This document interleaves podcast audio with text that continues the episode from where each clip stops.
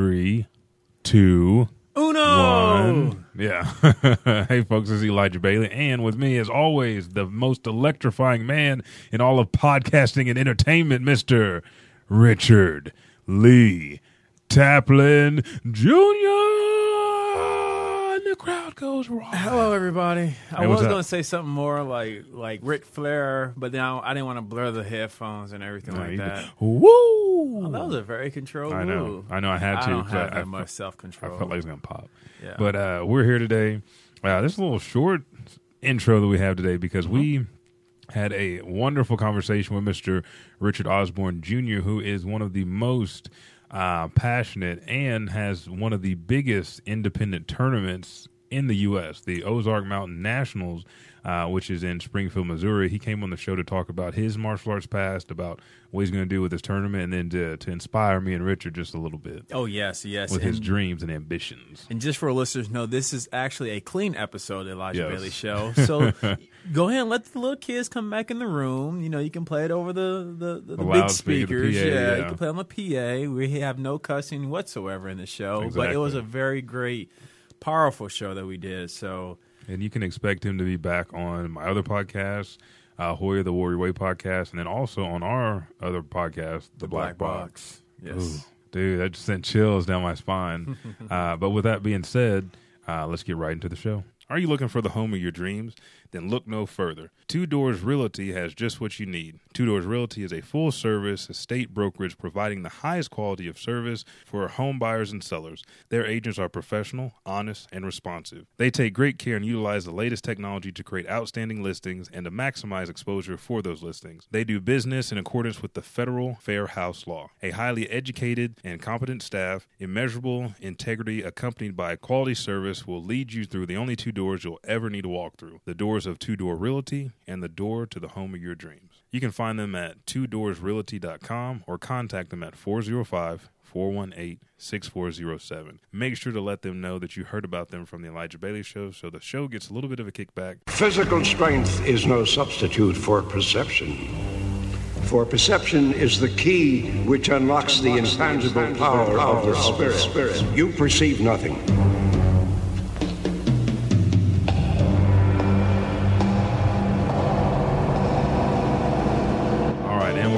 Like I said today, we have a very special guest, the the innovator, the uh, motivator of the independent tournament scene, based off of not only who he is, but but what he does and how he treats people.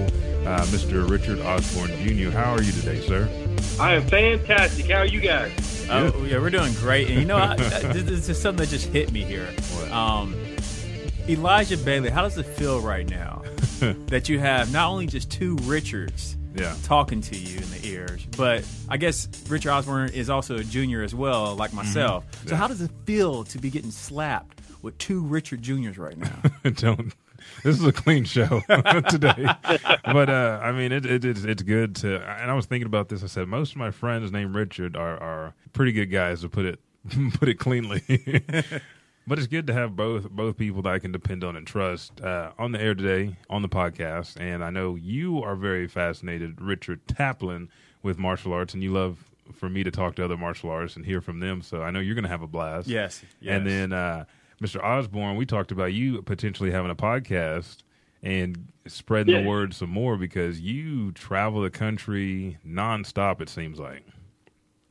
Yeah, I, I, I am out there quite a bit. You know, I, you know, as far as my scope outside the region, you know, I haven't got to do a whole lot of the national scene, but I, we are trying to do more of it. I mean, as far as regionally wise, I- don't know too many that put as many miles on my, on their car as I do. So, uh, you know, I try and I try and get out there and I try and see my region for sure, and I, and I try and be out there as much as I can. And we're trying to expand it on the national scene. We just got back from Atlanta uh, here last, well, excuse me, in June. We just got back from Atlanta, so we are trying to get out there and really trying to to to make a name for ourselves and also help the sport in general. Dude, I mean, as far as making a name for yourself, I think you've done that uh, with your actions. And before we get into that in the Battle of Atlanta, because that was really cool, and I wanted to congratulate you on that. But who are you for my listeners that haven't heard of you? Well, um, uh, my name is uh, Richard Osborn Jr. Uh, of course, I am a junior. Uh, my father, uh, as far as the martial arts side, is my instructor. Uh, my dad was an ATA black belt back in the late 70s, early 80s. Uh, he broke away from the uh, ATA. Uh, the ATA at that time was going through their kind of uh, reorganization, and so they're really kind of looking down on as far as open tournaments and full Mm-hmm. contact fighting and stuff like that. Yeah. And my dad basically broke away from that, and from there uh, he started his own independent, basically taekwondo program. And then when I was at a very young age, at that time, not a lot of kids did martial arts. This was probably 85, 86, and I thought the Karate Kid was around 84. So it's not that the kids programs weren't out there; they just weren't as plentiful. And then in the mid 80s, late 80s, you start seeing a lot more kids, and that was about the mid 80s is when I started. So you know, I am a product of a family martial arts. Um, you know, my brother does it also too. Uh, my mom did it at one point in time. Uh, she had to stop because she kept getting disqualified at tournaments.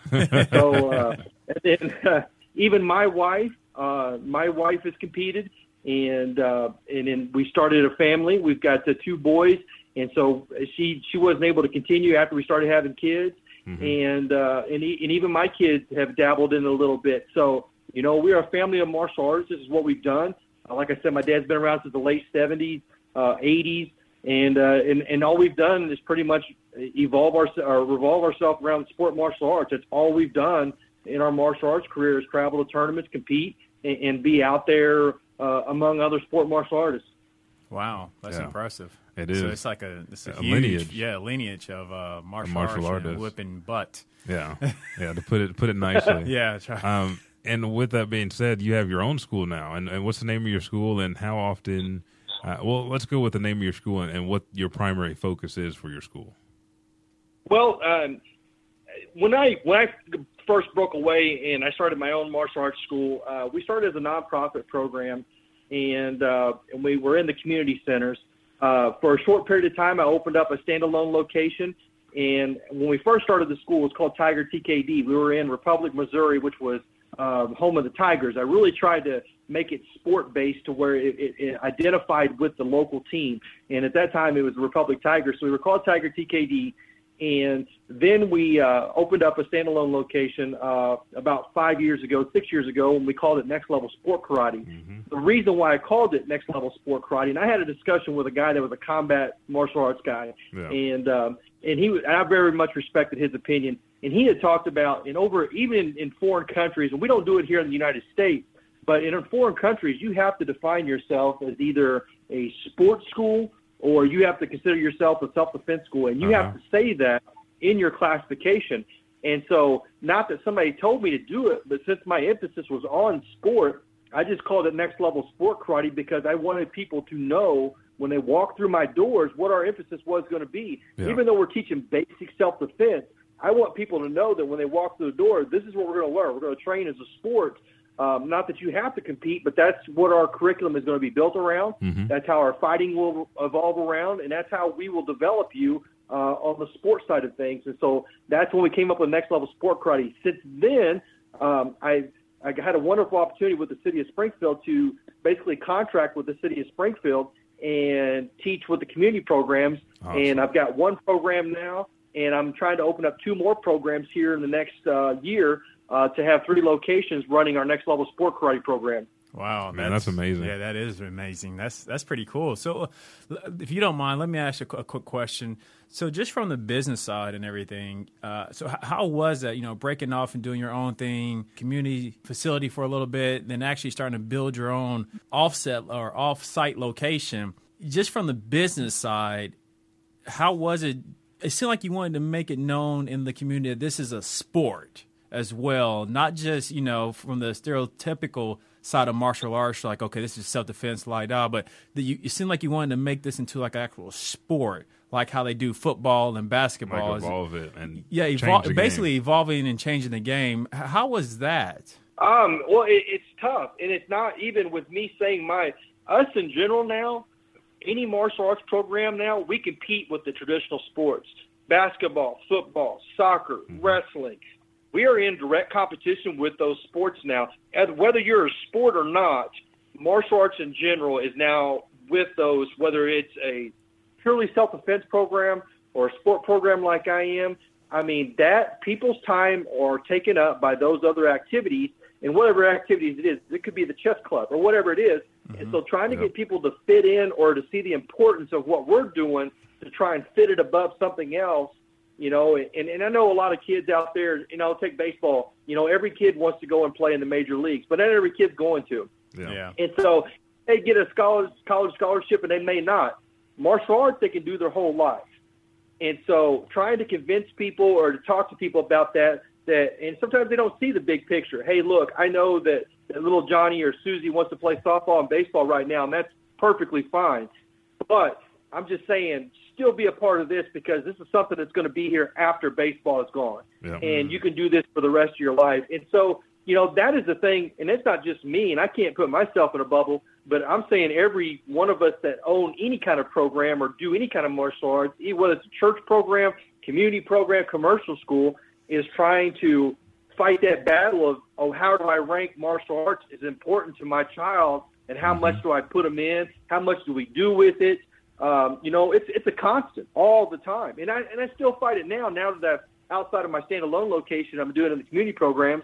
I mean, it's still it's still somebody you know taking it serious and going, hey, what can I do here? Yeah. Oh, I was just gonna say that's one of the things that we. What was it about? What three weeks, maybe a month ago? I called you, and we started talking, trying Yeah. to trying to. I've been wanting to get you on the show for a while, and we were just talking about how hard it is to to compete with those because any kind anything that anybody's spending money on, they have five basic needs: food, shelter. You got to pay your car note, pay for your car, gas for transportation. So you're taking one of those one of those five and putting in martial arts or football or basketball. And again, sometimes people don't see the end goal. Maybe if they stay with football, they can get a scholarship, which removes a little bit of the financial burden, but also helps them in the long run. With martial arts, there's no real programs uh, that you see, especially in the states, that that actually does that, and so that makes it twice as hard because you can't get a scholarship in martial arts. I think there's a college in in uh, Colorado where you have to be a fourth degree to actually go there and get a degree in being a martial artist in sciences. But the one thing that I like uh, whenever I talk to Richard is that you can hear, and uh, hopefully you guys are listening to this show, but you can hear his passion and his motivation for what he does because it's, it's, mu- it's much more than about the money. Having four programs and, and changing uh, the tournament circuit, not being with a circuit but being independent, it it, it has to be a selfless act. Yeah, because I mean, I can I can only imagine how much work is involved because, like we said earlier, it's almost like he's he's changing the game slightly Mm-hmm. and building his own, uh, kind of breaking away from the tradition and bringing his own. Yeah. Uh, I don't want to use this word, but empire basically. Yeah. Uh, so I want to ask you one more question, Mr. Osborn. Or, uh, Sure. I, I probably just lied to you. I know this isn't my last question, but um, just for listeners out there, even for myself, you know, since we were talking about, you know, uh, constantly competing with the other sports out there, such as basketball and football, what are some of the myths and the, the the obstacles that you run into when parents are coming at you or anybody coming at you in regards to you know why should I do this over baseball? Well, I, I tell you what, and just going back to what I just kind of was just talking about, is they don't see it as a viable sport, and they can't see our sport or our our what we do is not visible. And what I mean by not visible, other than MMA, what we do, anything that's not MMA is not visible to the public. You mm-hmm. can go watch an NFL game, you can watch an NBA game, you can watch Major League Baseball, you can do all those things. But if it's not MMA, people don't see it on the mainstream. And so what we fight is that even though there's hundreds of thousands of people doing martial arts in the United States, the people that come to us at these schools don't know that. They don't realize that the family, we probably got just as many kids playing uh, or doing martial arts as there is playing soccer in the United States. Yeah. I mean, there's that many people that are involved with martial arts that they, but they can't see that because they don't go to tournaments. They don't go to, they can't see it anymore. Yeah, And uh, it makes it tough for somebody to visualize that. I think Richard's done a great job with educating the public on what he does because uh, YouTube videos, Facebook videos, um, just getting out in the public eye, making sure that he shakes hands. And I mean, half the time people shake your hand and they're ready to look for the next person to try to go and shake their hand. Richard will shake your hand, talk to you, and get to know you So that way, one, you remember him, but you know what his intents are. And that's that's something that's inside of, of our sport and what we do that makes it hard for sometimes people to trust one another or, or feel like you're genuine. So, kind of talking about what he has to combat with those parents, uh, it's just education and uh, how do you get out there? And I think what was the what was the first thing that you did to change up the way that you uh, distributed information for uh, your tournament, Richard? Well, I you know the biggest thing with me is that the and, and, we, and we may touch on this later too, and this may be questions, so I may be jumping ahead. Mm-hmm. But we are so spread out with martial arts. Martial arts itself, there are so many people involved, and when you talk about the sports side of things there are so many people doing tournaments. If you do point fighting, I don't care what organization you're with, if it's traditional taekwondo, karate, whatever. If you do point fighting, you do the same thing I do. Mm-hmm. If you do in taekwondo, they call it poomsae, and we call it forms or katas or whatever. Mm-hmm. But if you do that, then you do sport martial arts. If you do it in a tournament, now your tournaments may not be the same as mine, and we may not go to the same tournaments, but you do that. So what I did was and I just started with my region first. The best way to do it is to clean up your backyard first. Yeah. And so the thing that I did was I tried to go to every school, and I haven't still haven't touched all the schools in my region, but I started in my four state region, and every school I can get my hands on that I thought could be somebody that could benefit from tournaments or want to attend a tournament, whether it's a church program with five students or whether it's a mega school with 400 students. I wanted every school in the Midwest to know Ozark Mountain Nationals. Whether they came or not, mm-hmm. I want them to know the brand and what we are doing here. And and I try to communicate with them to tell them, hey, we're we're an open tournament. We're not uh, we're not sanctioned with anybody. We've got fair judging, you know, and, and then go into the, the dialogue of what we're offering. But the first thing first was just try to contact schools and maybe some schools that have been out of touch for a long time with other people. Oh, yeah. Like, well, you know what? Nobody's nobody's called me in years about tournaments. Well, you know what? I, am doing that. I'm, I'm sending you. Mm-hmm. And then social media, I mean, that took it to a whole new realm. Yeah. Everybody can put a page together yeah. for their Taekwondo school. It could be, like I said, a church program. It could be a community program. It could be a guy in his garage that has 10 students. He could put a page up and say, I'm with, um, you know, Joe's Taekwondo in my garage, you know, yeah. and contacting those people and going, hey, look, this is what we're doing. Uh, this is how we're handling things would you like to be a part? And from there, letting people make their own decisions. Mm-hmm. And that's how it started initially. Where uh, where are you at now? Because I know you still. I mean, like I said, I mentioned the YouTube and the Facebook. What's the next thing? What's the next kind of uh, social media device you're going to use to get into people's ear? Well, I, the next evolution that we've got we are having a hard time. There's only one term in the United States that gets any kind of national t- uh, TV coverage, and that's with the help of John Paul Mitchell, is mm. the U.S. Open, which is coming up next weekend. Mm. They're the only ones that have made it to ESPN, not since the 80s. Now, back in the 80s, we had tournaments all the time on ESPN. Yeah. Since then, since the 90s, you know, U.S. Open's been it. And so our only way to stream and to produce something that mm, people can see is through streaming. And so I have I have looked into streaming. The Facebook Live thing is probably going to change everything with yeah. this new Facebook Live stuff because people tap into your Facebook Live. They may just be friends of yours, but they yeah. may not do karate, but they're going to tap your live stream. So streaming is probably our next evolution. That is the only way we're going to take our sport and to be able to broadcast it to the masses. Yeah. Now we've got to clean it up a little bit. We're still in the evolution stages of making it look like an actual production. Mm-hmm. And the other thing that I've talked about too, and I and I don't have the money yet and the finances right now to, to do this right now, but another source, we're not ever going to make it to ABC. We're not going to make it to Fox News. We're not, or Fox Sports. We're not going to make it to Spike TV. That's just not our avenue. Mm-hmm. But one thing I have a target on that I, I really think that we could really do is ESPN3. DirecTV yeah. has signed a contract with um, ESPN3, and they can broadcast it through DirecTV onto your TV. Now, ESPN3 is still just an internet-based uh, viewing source for mm-hmm. sports.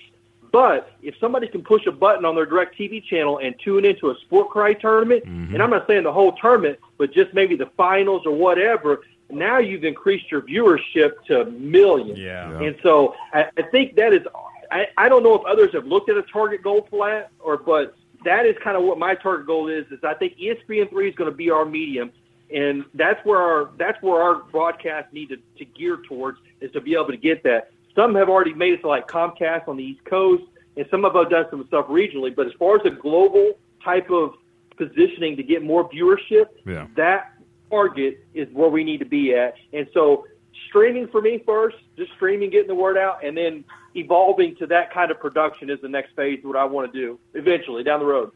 Hey, man, I wish you were in I'm the studio. this. I know. I wish you were in the studio with us because me and Richard are just sitting here smiling like, dude, vision. And we're all about passion and vision. Oh, that that the p word right I there know. always gets me. And then just just hearing that it, it sounds like you, you don't have a a limit to It's success. yeah No. to to your success. It, it seems like you, you're just striving and constantly striving. It's like you got so many different ideas out there, things and not just dreams, but things that you are actually Attainable. making in yeah attainable dreams or attainable goals actually.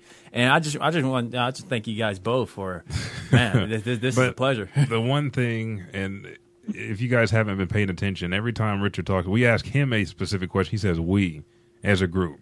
It takes it takes a united front, a united bond to to get this over. Because if he if Richard's trying to do all this stuff by himself, it's not going to happen. Mm-hmm. And we've had hour long conversations about why everybody needs to work together. As much as people want to sit on the throne and and, and stay the stay the king, you got to pass the torch every now and then. You got to pass it. You got to work with your community. You got to listen. And I think that's one of the biggest strengths. So, one thing that we kind of skipped over that I want to bring to the forefront because people might not understand what is sports karate specifically? How do you define it? Well, to me, it is a generalization. You know, I know not everybody is karate. We got taekwondo, we got kempo, we've got uh, soft style, uh, Chinese, different types of systems. But tournament play is built to be open. Like we can all compete together. Now, some people don't believe in that, and I understand that. So, sport karate is a general term. If you take all your martial artists and you put them into one tournament, we call that well, and I say we. I didn't come up with this name, but they Yeah. labeled it as sport karate. And what sport karate is is basically open competition. It is taking different styles and different systems and putting them into one spot and and letting them compete against one another from different styles and different systems based off the rules. And so that is what the general term is sport karate is. Yeah. And I feel like people have gotten away from that as they have become more uh, secluded and then kind of uh, resentful at some points. And I think it, it's it, it goes back to why I said we everybody needs to come together. That's the best way to test yourself. And I see tournaments as a checkpoint. That's why I tell my my guys this is a checkpoint in your training. You shouldn't take for granted you won at one tournament and think you're King Poobah and you're king of the world. It's just checkpoint. Plus, you you create bonds, friendships that last forever. And that was one of the things that I loved about competing, especially when I was growing up. There was like at least 19 people Uh, in each in each ring, each division, beginner, intermediate, and advanced. So you had to fight your way through and actually make it to the final, so you could feel some kind of pride, and there was joy associated with actually earning your way up. But you also built respect with your peers and the black belts and the judges and everybody else was there. It was it, everybody was more in tune, I think. And speaking of peers and everything, just for the listener's sake and also my sake, so how did you two get become acquaintance? You gonna take that, Mr. Osborn, or Well, I, I tell you what, Oklahoma is the one that reached out to me uh, when I first started doing this. And, and just to, and we'll talk more about my tournament later. But when I started doing this and I started moving around a little bit, uh, you know, I started running into people from down in Oklahoma that kind of had the same vision. And uh, uh, as far as what I was wanting to do, and, and I think that they realized some of the things that they were wanting to do for the OK and, and some different stuff in Oklahoma. And, uh, you know, and we basically just struck up a dialect. Yeah. Uh, we met at an event. Uh, we started talking. We had some of the same ideas, um, and you know, from there it just kind of blossomed. And it and it wasn't, you know, in in with Elijah, you know, and Mr. Bailey, it was there was a whole group down there. Yeah. Now, I mean, Oklahoma right now, honestly, is one of my top supporters as far as the state goes. Um, and so, and you know, and so it, it's been a, it's just been fostering a relationship down there uh, of getting schools involved and stuff like that. But all it started was was around, hey, look, I- I'm doing something up here. It's a little different. Uh, do you guys want to come up here and check this out and see what you guys think? And, and from there, uh, relationships grow. Just grown, uh, yeah. We help each other out, and and that's what's kind of blossomed into what it is now. yeah, Oh wow! Well, that answered my question. Yeah, 'Cause I think the very first time we met, I was uh, vice president. Okay, and we just given the whole um, pre-tournament speech, like what the rules are, what we're doing here, um, and then everybody goes off to do their own deal. And Richard comes up and shakes my hand, says, "Here, you know, I'm new to this. I don't really know what I'm doing, but give me a task, and I'll do it to the best of my ability. Uh, what do I need? Where where will you be? I'll be walking, and that's me. I'll be walking around the floor. Here's a rule book. If you have any questions, just ask me.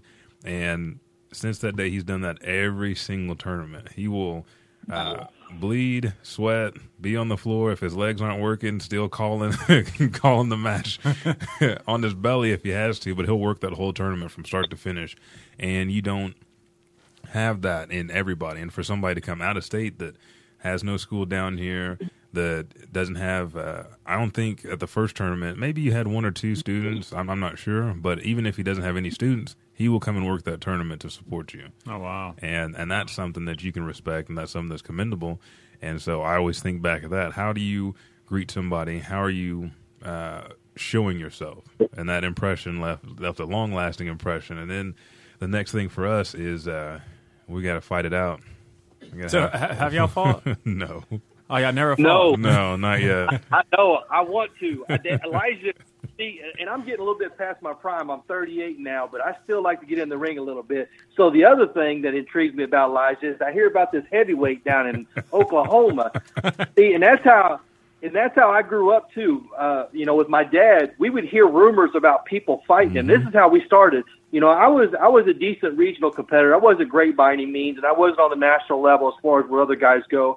But how we got ourselves better and we got to the point that we were competitively was, you know, back in the 80s and early 90s, there was no internet and there was no, we had to hear rumors. Hey, man, we heard about this group down in uh, Arkansas. We heard these guys can fight. Yeah. Well, dad would pencil that group in for next year. We'd have to wait a whole year to go down there. Yeah. And so, you know, I had always heard about different fighters from Oklahoma and Texas and Chicago and all these places, and I didn't get to go all the time with my father. But you know, you, you when you hear names stuff like that as a competitor, whether you win or lose, mm-hmm. you always want to get in there and get a little bit of taste of that, and that's the competitor in me. Yeah. Whether I win or lose. I, I want to be able to. I want to be able to have that experience, and even if it's like you know, with me, I, you know, I had one shot at the fight to probably one of the best fighters in the United States. I got to fight Raymond one time, Raymond Daniels, and uh, for those that are in sport martial arts, I got one shot at him. You know, and even though I lost, you know, I got to be out there with him, and I'd do it again in a heartbeat. I don't care what Oh, the yeah. score is or what the spread is, but I, you know, because I, I really, you know, I'd like to fight everybody I can, you know, but my days are kind of getting past me now. But, but you know, I, I would, I, I, I'm trying to talk Elijah into fighting a little bit more. I'm gonna, I, if I catch him, if I catch him at a term, I'm gonna sneak my gear in and see if he's fighting, just to get in there with him. Well, I'll, I'll, I'll, we'll, ha- we'll make it happen. But it's funny Okay. that that uh, you mentioned Raymond because he, he got kind of heated up there talking about about talking about getting in the ring. But uh, I remember Raymond long time ago uh, came through Oklahoma to a tournament and fought with me and Josh, and that's something that, that I tell people about every now and then. Like, oh, Raymond Daniels doesn't do this or do that. I'm like, dude, you if you haven't been in the ring with somebody, you can only speculate. You can only guess until you get in there. Don't say nothing because. I mean, everybody has their strengths, everybody has their weaknesses, but I'm the same thing, uh, uh, the same way as Richard. When you get somebody that that can challenge you and put a smile on your face while you're fighting, and I mean, you're going at it back and forth, blow for blow. You know, you might have busted lip, you're gonna be sore tomorrow. That's a good feeling. That's a mm. real good feeling. Mm, that's nice. That's nice. Uh, let, us do this real quick, uh, Mr. Ivor. We're going to take a quick pause, for the Pause for the calls. calls. I wanted to say it, I Mr. know, Bailey. but I like saying it. Oh.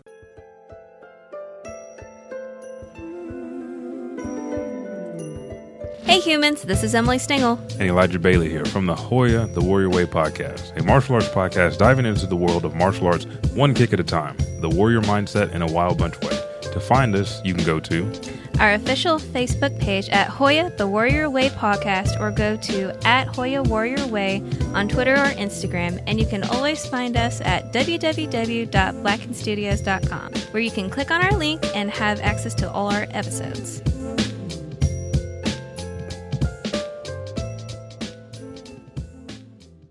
And we're back to the Elijah Bailey Show. I thought you were going to bring us back since you wanted to take us out. I just want to take us out. Oh, okay. Figure that'd probably be the only time I actually had to take you out. so before the break, we were talking to Mr. Osborn about um, about sports karate and, and what it's become, and then us getting in the ring. You know, like two gladiators, one last time before we hang up the laces. But Uh, I want to talk about the Battle of Atlanta because you got invited to to actually be center judge. Is that correct? Yeah, I've got. I actually got to be one of the underbelt judges, and then uh, the underbelt center ring. Uh, I got to be a center in one of the underbelt rings, and then also too, I, I got to participate in the nighttime finals as a side mm. judge. And so, you know, it, it was it was a big honor for me. You know, the the thing with me is that everybody's got to find their niche on on where they fit in. Whether it's football, basketball, baseball, there's got to be people that are refs. There's got to be people yeah. that are owners. There's got to be promoters. And so, to me, in my point in my career, uh, you know, I'm not a top tier athlete anymore. I'm not a I'm not a top competitor. So my place in, this sport right now is to uh, officiate um, and to promote and do those things that are behind the scenes to help my sport. Uh, you know, I'm not a front runner type of competitor anymore, and you know, not that I ever was, but you know, everybody's got to find their niche, and this is my niche. And so, since I found my niche, I'm trying to run with it, and and it wind up spreading to some of the people that organized the Battle of Atlanta, and they got to watch me uh, judge a couple uh, tournaments here in the Midwest, and they felt it was a good uh, match to have them come, or for me to come out with my family and, and help officiate. And we actually got the battle done in record time. And I'm not saying me, I'm saying we as officials. And uh, they called it one of the best battles of the last 25 years. So, wow. uh, you know, having the right kind of people involved in the same way on my regional tournament, you know, we'll get into that here in a little bit, but, you know, you got to have good people around you. No matter what you do yeah. in life, you got to have good people around you to make things work the way you want them to. Yeah, that reason. I know Richard's pointing at me from across the that. That reason right there is why uh, they contacted you, sir. It, it is when when you when you watch Mr. Osborn in the ring. I mean, you have two minutes. He makes sure he uses every single second of those minutes. Like, come on, get back on the line. Go, go, go. Uh, no more like long since are gone the days where you hit a point, you take a minute to get back to the ring. You only got one minute left to fight. He keeps it going and, and gives people what they pay for. So, are, are, there still tournaments that do that though? Yeah, I mean, and I think uh, again, we heard the word "we." It, it's about how you command that ring and, and the the uh, sense of pride and passion you invoke because those kids, those competitors are there for a reason to prove themselves. They're excited to be there. They're on that stage. They're in that ring for a reason. So you, as a judge, have to have that same kind of passion. Otherwise, you're cheating them and it only works if there's a collective group. Whether there's three judges or five judges, you guys have to work as a unit. And that's and again, I, I don't like blowing smoke, but uh, Mr. Osborn does it the best. So let me ask you this, Mr. Osborn. I've asked Elijah this on the past uh, episodes and everything like that. With you doing your own thing, and I'm pretty sure there's a, a long list of people that want you to judge their stuff. Do, do you ever come across a organization that hosts tournaments a certain way that you just don't agree with? Such well, as Elijah was saying with the whole, you got two minutes to fight, but this fight's actually going to last ten minutes because on every point we're going to allow you to rest and get some ice and you know clean your hurt, you know your, your boo boos up and everything before you get back into the circle. How do you how, how do you deal with that? Well, this is a loaded question. Here oh, yeah, sorry, sorry, Richard shooting. Here, here's the, nah, here's the thing. Here's here's there are organizations that do things a certain way, and that's just because they've been doing them for years. Right, wrong, or indifferent, they have had a history of the way they do things, and sometimes they don't want to change. If I'm at an open tournament, and this is what the freedom allows, this is why I love open tournaments. I can judge and dictate a fight any way I want to, even if I'm a visitor from out of state. People may look at me kind of funny and go, "Why is that guy moving so dang fast? Why is he doing things that way?" And once I can sit down and talk to somebody and explain, I've never had somebody come up to me and go, "Man, what you do is totally wrong. I don't understand anything that you're doing, and it doesn't make any sense to me why you run a ring the way you run." Everybody that I've ever had the privilege, and I am very lucky and fortunate of this.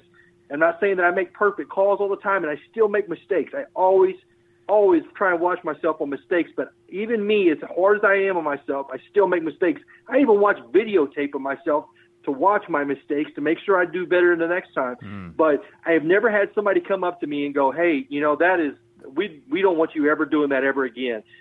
I've, it, the more times than not that the conversation's been, "Hey, why do you do the way you do?" And then I get to explain, "Hey, this is why my reasonings is for the way I'm doing things, the way I'm doing them, and here's my explanation as to why." And if it makes sense to them, usually people are pretty receptive to it. But I have not seen an organization. Now, there's certain things or that we see in organizations and stuff like that that I, I may not agree with, but you know that's what they do. Yeah. And they may not want to. They may not want to change what they do, and that is perfectly okay. My group that I'm trying to get involved with, or the people I try and surround myself with, are people who are thinking the same way I do. And we we will get together because you can't convince somebody to change their, their, their if their mind's made up and they don't want to change. I, my job, and I I'm not a very good salesman, so I can't change somebody's mind for them. They have to want to be a part of it. Mm-hmm. And so I just go out and search for the people that want to be a part of what we're doing and how we're doing things. And if they want to do that, then then then we'll evolve from there. But uh, but yeah, there's things here and there. But uh, you know, like I said, I don't. My job is not to get in front of them and go, "Hey, look, that that doesn't make any sense. What you're doing there, you need to do it my way." I'm not that type of guy. I do things my way, and uh, and some of it works, some of it doesn't. The things that do work, we try and make it better, and the things that don't, we try and get rid of or, or improve on that. And then we try and get people around us that are doing the same thing. Nice. Yeah. So you, Richard, tried to tried to chop your legs out from underneath you. Answered it like a pro. Answered like a great pro right there. Hopefully, I came back. Hopefully, I came back on. You did. You did. Left me in silence. um, what I want to do before we actually talk about your upcoming tournament is we had a couple of questions on Facebook, and what I what I think I'm going to do is I might even open up something on Facebook where people can ask you questions directly. But we had some questions uh, that that your friends, the thousands and thousands of friends and fans you have, wanted to ask you questions. Um, one of them, one of them was how uh, exaggerating lot. It, well, it's millions. That's what it was. Uh, one of them was how does he establish a baseline for getting into a new state and recruiting there? Basically, what do you look for when you uh, you're one to work with another state to to build your tournament or to build something with that that organization or group? Okay. Well, you know, the thing is, time is valuable. Um, I, I, if most people may not know this about me, and some of my personal friends do, I have a fear of flying. And so when I look at another state, I have got to look at the viability of being able to get to that state, to be able to drive to that state, and to be able to maximize my time. And what I mean by maximize that time is that, and again, this is going back to social media. This is why it's yeah. been such a huge I don't think I could have done this 30 years ago or 20 yeah. years ago or maybe even 15 years ago. I couldn't do it to the point to where I'm at now. But I research tournaments in other states and I try and find the largest tournaments I possibly can in those states. Mm-hmm. And those are the ones I try and target. If if I went to every tournament in the Midwest and I tried to hit every tournament, and I'm just talking about open tournaments, not even yeah. the closed tournaments, there is close to 70 open tournaments in the Midwest. So almost every weekend, and I could be traveling to two tournaments in one weekend. Uh, same, you know, same Saturday have two tournaments in, within 100 miles of each other. I would mm. be going to 70 some odd tournaments a year to, to try and hit everybody. So I've got to maximize my time. So what I do is I try and target a tournament that's the biggest tournament that I possibly can find, especially like now, if it's more of a regional tournament that I can get to maybe within a few hours, then it doesn't have to be a, a huge, enormous tournament. But like, you know, my next target is Texas. I, I mean, mm-hmm. and I, even anybody from Texas mm-hmm. listening, I'm trying to find an event down in Texas, down in the Dallas area that I can get to in the next two years to be able to start because Texas has been a, a target of mine to be able to get competitors from Texas up here because of such a large surplus of competitors. And then Chicago. Chicago is my mm-hmm. other target. Yeah. And so, um, you know, I'm trying to find events up there that I can maximize my time up there. If I go up there and I work all day, am I able to make as many contacts as I possibly can at those events?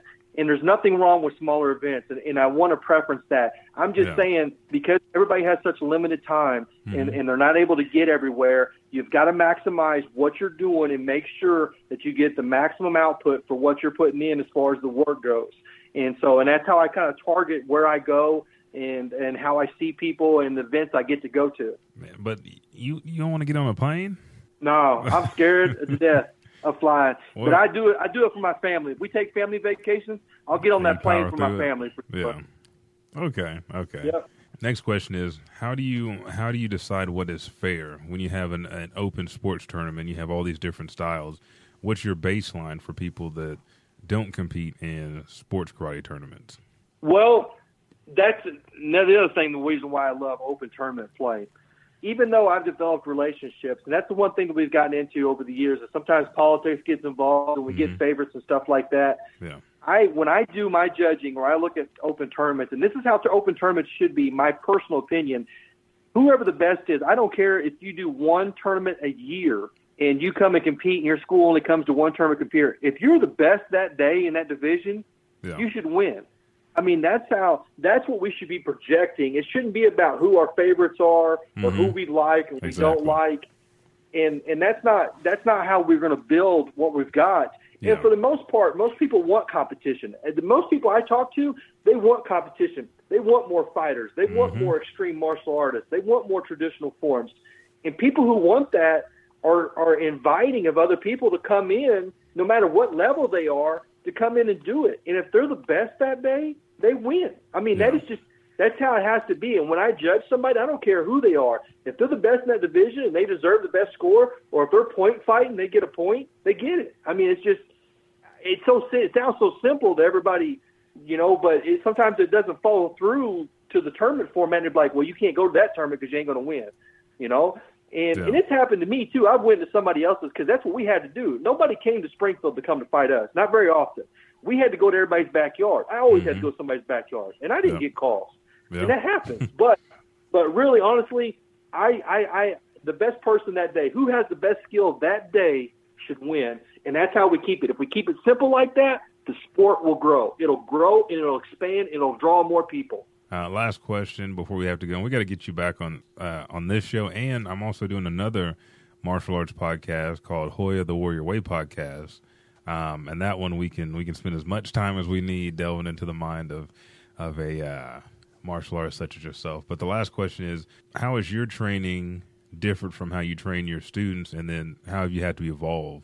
So, because I know again, we grew up old school, old style. Now you're doing more sports karate. So, how has it changed? How have you evolved as an instructor? Well, we we have scaled back on how we fight. Now that's twofold. One thing that we did a lot uh, when I was coming up, we did a lot of point fighting matches. So like we was just trained for tournaments. It's not that we didn't do continuous rounds, Yeah. but we did a lot more uh, point fighting just to get ready for the matches. Now I have actually switched my thought process, and we do more continuous rounds than we do point. We barely do any point fighting rounds. And what I've been trying to get out of my kids is not that we're going full contact, we're going hard, but it's good light to moderate contact. But what I've noticed in my kids when we started doing that hmm. is that they weren't they weren't just stopping on the technique. Like if they throw a back fist and it may score, but if it does, the judges don't call it, then they stop. Mm-hmm. And so with my continuous fighting, and I'm just talking about the forms aspect of things, but you know, or the fighting aspect is that we have we have done more continuous and we've done more rounds like that than we have do point fighting, and it actually made our point fighters better because they got used to rocking a little bit, not hard Yeah. because we all you can't have everybody dropping on you anymore, you know. And Yeah. we actually and we actually for a point in time we actually for testings we got rid of fighting for testings for a long time. And then I brought it back about five years ago. Mhm. I was like, you know what, man, we got to start sparring again for testing. And you know, in, in that point in time, the testing that you know that sparring gets gets pretty heated, you know, but we're not trying to hurt anybody intentionally. But things happen, you know, and sometimes you get a good shot and you, things happen like that. But you know, so that's kind of been my evolution too. Is that something I took away in our testings? We brought it back, and it's something we used to do back to get ourselves better for sport. We did less of, and we started doing more of something we didn't do before, and it helped us with our point scoring. And so, you know, it's kind of flip flopped on, Yeah. on both ends of the spectrum on what we do. So it has changed. You know, it, it's not like the old days when we used to be able to rock all the time. You're still going to get hit. There's Yeah. two people fighting each other. You're going to get hit. There's going to be contact. Things are going to happen. But you know, we all got to get up and go to work the next day, and we've got to watch what we're doing as far as, as contact and stuff like that. But that's kind of been my evolution as far as is trying to figure things out to make my kids better, and that's been one of the things we found. Uh, before we get out of here, we want to talk about your tournament so people know where to go, where to find you, and uh, where can they tune in. So, are you planning on using Facebook Live this year to broadcast, you know, the tournament? Yeah, during the day, during the day, we're going to do the adult fighting matches via Okay. my Facebook. Right now, my viewership is more with my friends that are in the sport karate world with my personal Facebook. And then that night, we're going to do the YouTube live stream. That way, Okay. because Nice. it's all for juniors. That way, their grandma, grandpa, cousins, whatever, uncles can all tune in on YouTube and be able to watch that. Uh, to be able to view that, because that's what that's for. Is for them that night. Is for the kids to you know, parents that aren't there, relatives or whatever, be able to watch them on stage if they make it that night. and then during the day, I'm trying to do more. Hey, look, you know, here's what we got going on. Here's the fighting we got going on. You guys tune in, you guys that are fans, because honestly, right now our fans are, are fellow martial artists. Mm-hmm. It's not an outside network, so uh, I'm trying to do that during the day uh, as far as Facebook live streaming, and then at night we're going to do a YouTube more of a more of a, uh, a professional setup at night. Uh, if you don't mind me asking, what are your numbers on Facebook? Because when you have videos, I mean, you have a couple thousand people watching uh, the live videos, and then you know that circulates, that continues to stay on their your page, and more people go ahead and watch. So, how many? What numbers are you hitting right now? The other day, you know, this is small numbers, but I, I was at Mr. Wells' tournament and I hit the live stream, and I think the total views on that was like 751. I think views. Bad people that actually tuned in that day, I think I had maybe 40 or 50 at one point in time that was watching it live with me. But once I went off the live button, that new notification that comes up with people, mm-hmm. I think the, the actual viewership was like 700 and something for 14 minutes of, of oh, footage.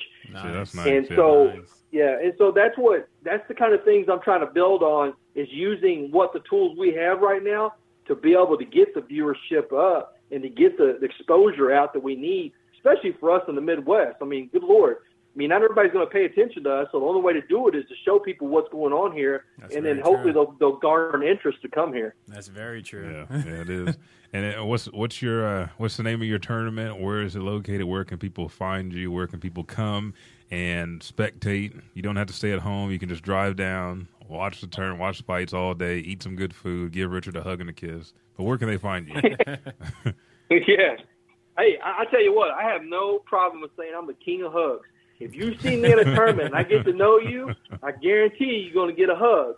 You know, and I, I, I, I pride myself on hugs and handshakes. So, but uh, we are the Ozark Mountain Nationals. We're up here in Springfield, Missouri. We have our tournament in probably one of the nicest venues you know, we call it the Ozark Mountain Nationals, but when you really break down, and I'm, and I'm honest with myself on what my tournament is, I am a super regional.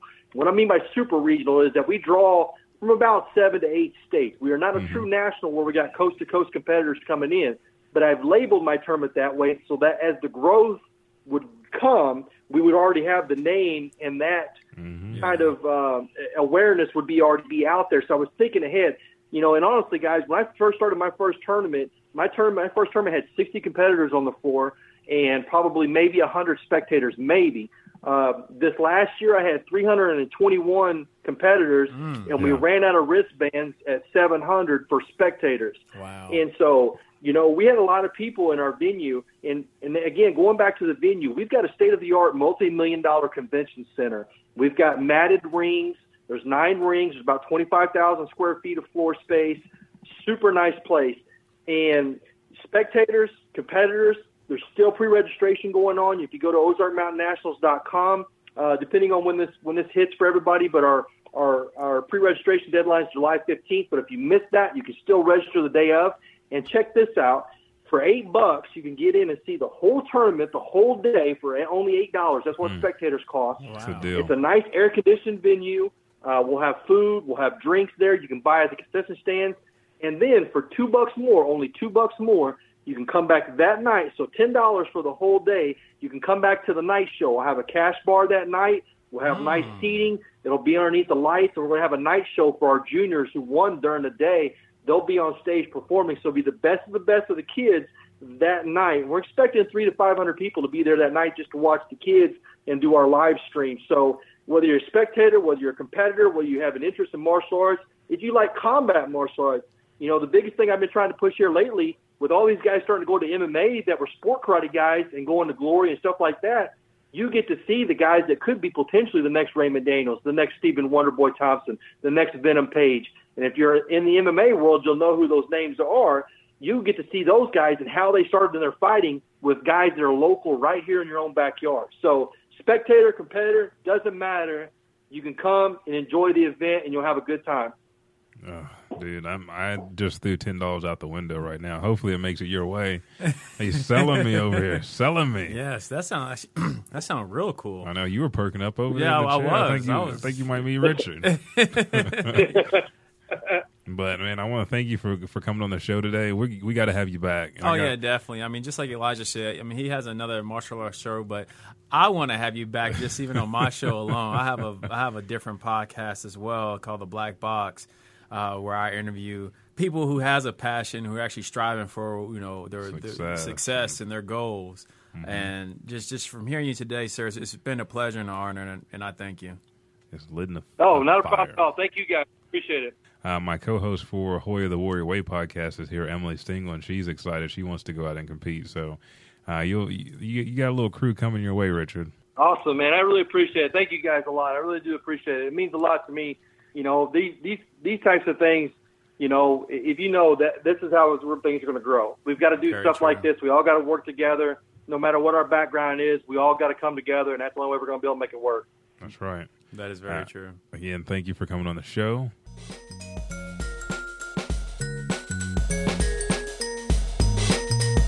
Coming to you from a little bit of anime, this is Monica Robinson. And Elijah Bailey. The podcast that walks the line. It's detailed enough for some hardcore fans, but we also keep it simple for the casual new anime viewer also. To listen to our podcast, or to find out more about us, our show, or to contact us, go to our official Facebook page, A Little Bit Anime. To find us on Twitter or Instagram, go to Bido Anime.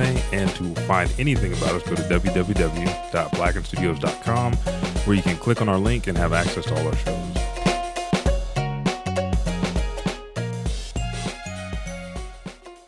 As you guys heard, we had a wonderful show at Mr. Richard Osborn oh, Jr. Man, that just got me just so pumped right now. Exactly. It's, like, it's like my mind is just like blown. racing.